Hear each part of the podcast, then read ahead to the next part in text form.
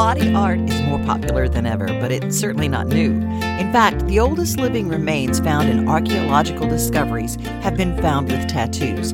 That practice of tattooing dates back at least 5,000 years. In this story, Kevin Stewart of Evolutionary Studios gives us a glimpse as to many of the reasons his studio in Hendersonville is a Main Street Award winner in Sumner County. Our Main Street Award winner, Kevin Stewart, is with us from Evolutionary Studios in Hendersonville, Tennessee. First of all, congratulations. Thank you.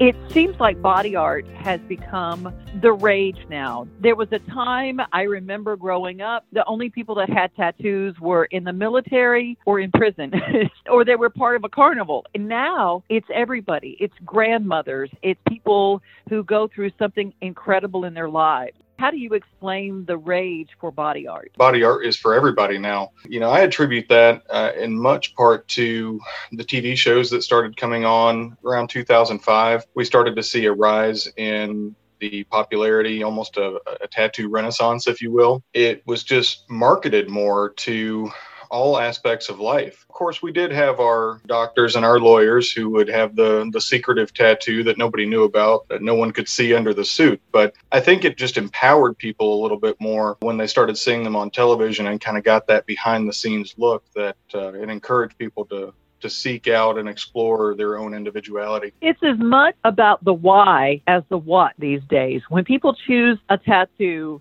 a lot of time it's really significant with maybe a new life change, a breakup, a new start. What do you find when people come in? It's very emotional, isn't it?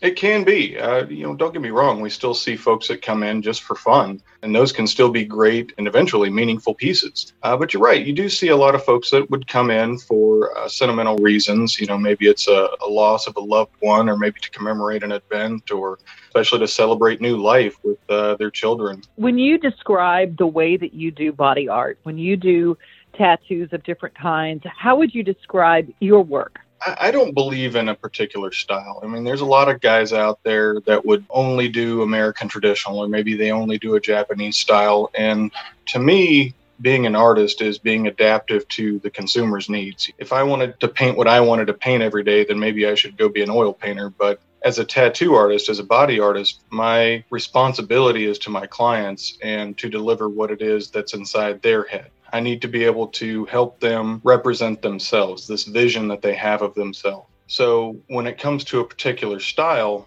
if I focus too heavily on only one category of art, then I don't feel like I can service my clients the best. So I try to be adaptive and I try to take a much more clinical and almost medical approach to the way I handle body art procedures. As far as, you know, the interpretive styles, that's going to be largely coming from what my client just asked me to do. How do you practice? I mean, I guess you can practice on paper, but the first time that you touch skin with a needle, knowing that it would be permanent, I mean, that would freak me out. How do you practice? well, you, you have to have some really good friends. Let's just put it that way. you know, there's there's myths and legends in the tattoo industry about you know practicing on fruit or you know animal skins and that sort of thing. And there are tools that are out there now, uh, such as synthetic skin, but ultimately, when it comes down to it, nothing can compare to working on a real life human being.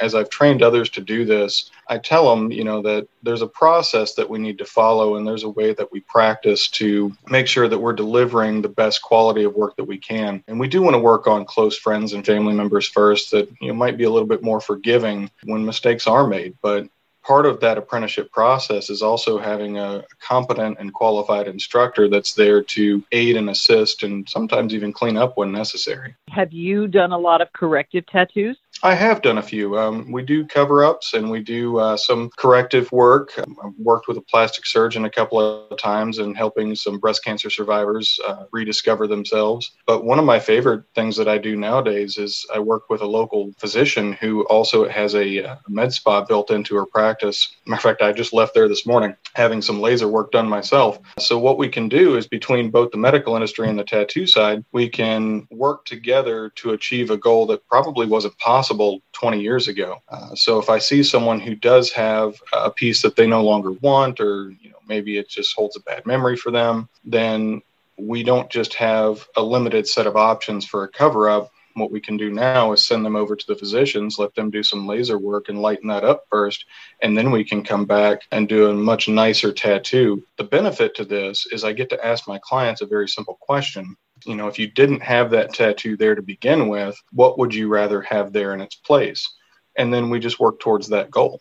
Well, that's incredible. Tell me about cosmetic tattoos. That is something that people are really, especially women, are really getting involved in these days. Permanent makeup, is that the same as a tattoo? Microblading, things like that? It depends on who you ask, but according to the state law, yes, it is a tattoo. Now, there is a society for permanent cosmetics professionals, and they do have very strict standards that they ask that their members adhere to. And I think it's great that they have a network like that that allows them to uh, communicate effectively with health and safety protocols and recommended aftercare protocol, as well as some procedural tips in there. But permanent cosmetics and, and decorative tattooing do seem to be on opposite sides of the industry. It's not often that I see them paired together historically, but I am starting to see a lot more of it, uh, especially with the microblading, which is a, a term that was originally invented to kind of circumvent the law has now been brought back into the fold of being considered a tattoo. And uh, we're starting to see a lot more tattoo shops adapt into including some form of permanent cosmetics. Well, when I saw what they had to do for microblading, it looked like a tattoo to me. It felt like a tattoo to me. it most certainly so, is. The pain level. How do you deal with that when someone walks in because there are needles involved and flu shots scare me. So, uh, how do you deal with pain? Most folks don't really have that much of a problem with it. I think we live in an age now where enough people who might consider getting a tattoo has come to the understanding that it's just going to hurt, and there's not really a whole lot we can do about that. There are topical anesthetics on the market. They're moderately effective, if at all. Uh, so at the end of the day, you're still going to feel a tattoo. You're still going to feel permanent cosmetics or microblading or any of these procedures.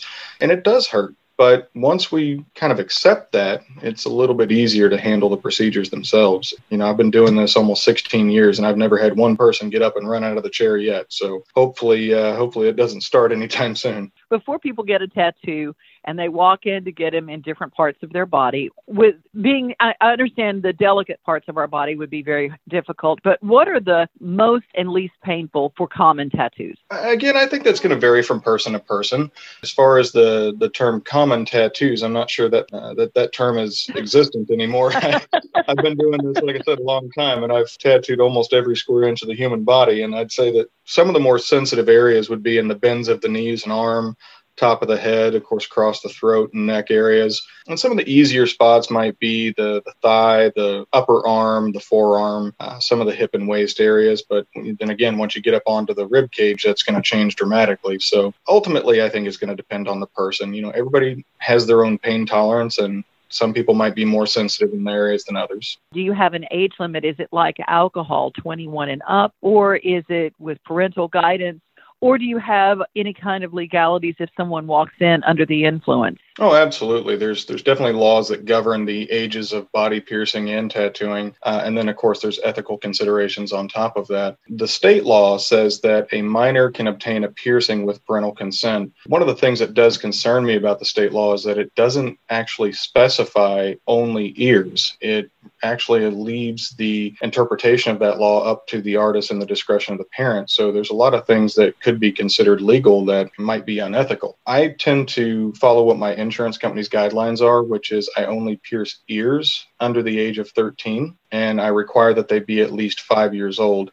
I require that five year age limit because body autonomy is extremely important to me. In my personal opinion, piercing the ears of an infant is an unethical practice because that is something that, again, in my opinion, is probably done more for the vanity of the parent than at the wish or desire of that infant child who possibly couldn't comprehend the actions that's being done to them, much less request them. So, five years is okay for me. I think that uh, when someone reaches that age, they're at least somewhat competent and capable of requesting that procedure and understanding the effect that's going to happen to them. And even then, we still get some that, that would come by and get a little too scared. And so we, you know, try to comfort them and, you know, even suggest to the parents sometimes that they wait until they're a little older and then try again and come back because what's important is that it's what that child wants, not what that parent wants for that child. So we get into a, a, pretty long ethical debate when it comes to body piercing in terms of, you know, the ethical practice versus what's actually legal. You know, for any kind of body piercing, minimum age is 13. And then there's obviously some that I would require that they be 18 for, regardless of parental consent, again, because of good morality and ethics.